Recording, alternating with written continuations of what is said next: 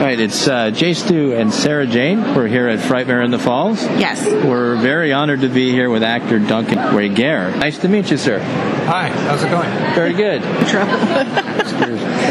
So, um, really interesting tidbit of information that I did not know about you until just recently was that you you were at Stratford. And I think that's amazing. I love Stratford. I love theater.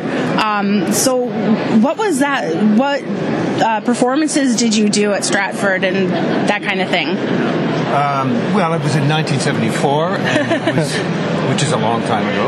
Uh, and uh, the artistic director at the time was Jean Gascon. And uh, what did we do that season? We did King John Oh wow!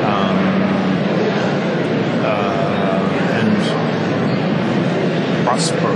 What was it? No, I can't remember which one it was. But anyway, it was it was the 1974 season. Right. And uh, I was just a journeyman at the time. okay. So Oh wow! It's still like such an exciting. I mean, it's world renowned Stratford. Yes, indeed. You know, so it's just one of those things that is exciting to hear about. I love, like, I love. I've done just community theater, but it's you know, it's that kind of excitement being on stage Mm-hmm. that is really is something else, and it's indescribable sometimes. So that's kind of my little fangirl thing right there. And uh, I was telling you before the interview, uh, I was a kid. I, I uh, bonded with my best friend over V, the, the the TV series actually, not the miniseries. And you were Charles.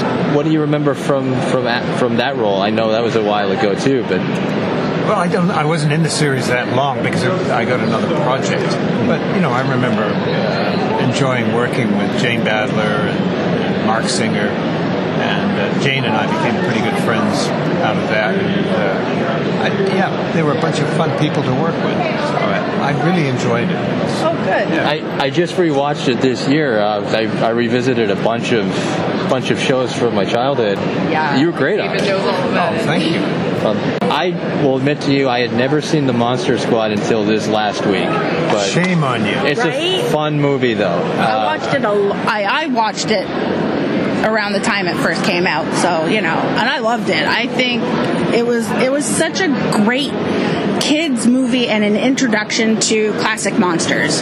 You know, like because a lot of times kids nowadays don't know about the old classic movies with Bela Lugosi and Boris Karloff. So this was a great way of introducing those characters to kids, in, Yeah, it like was in the kind of an homage to the yeah, old. yeah, and I love that. So, and your Dracula was fantastic. So, Thank you. yeah, how did you like playing such an iconic character?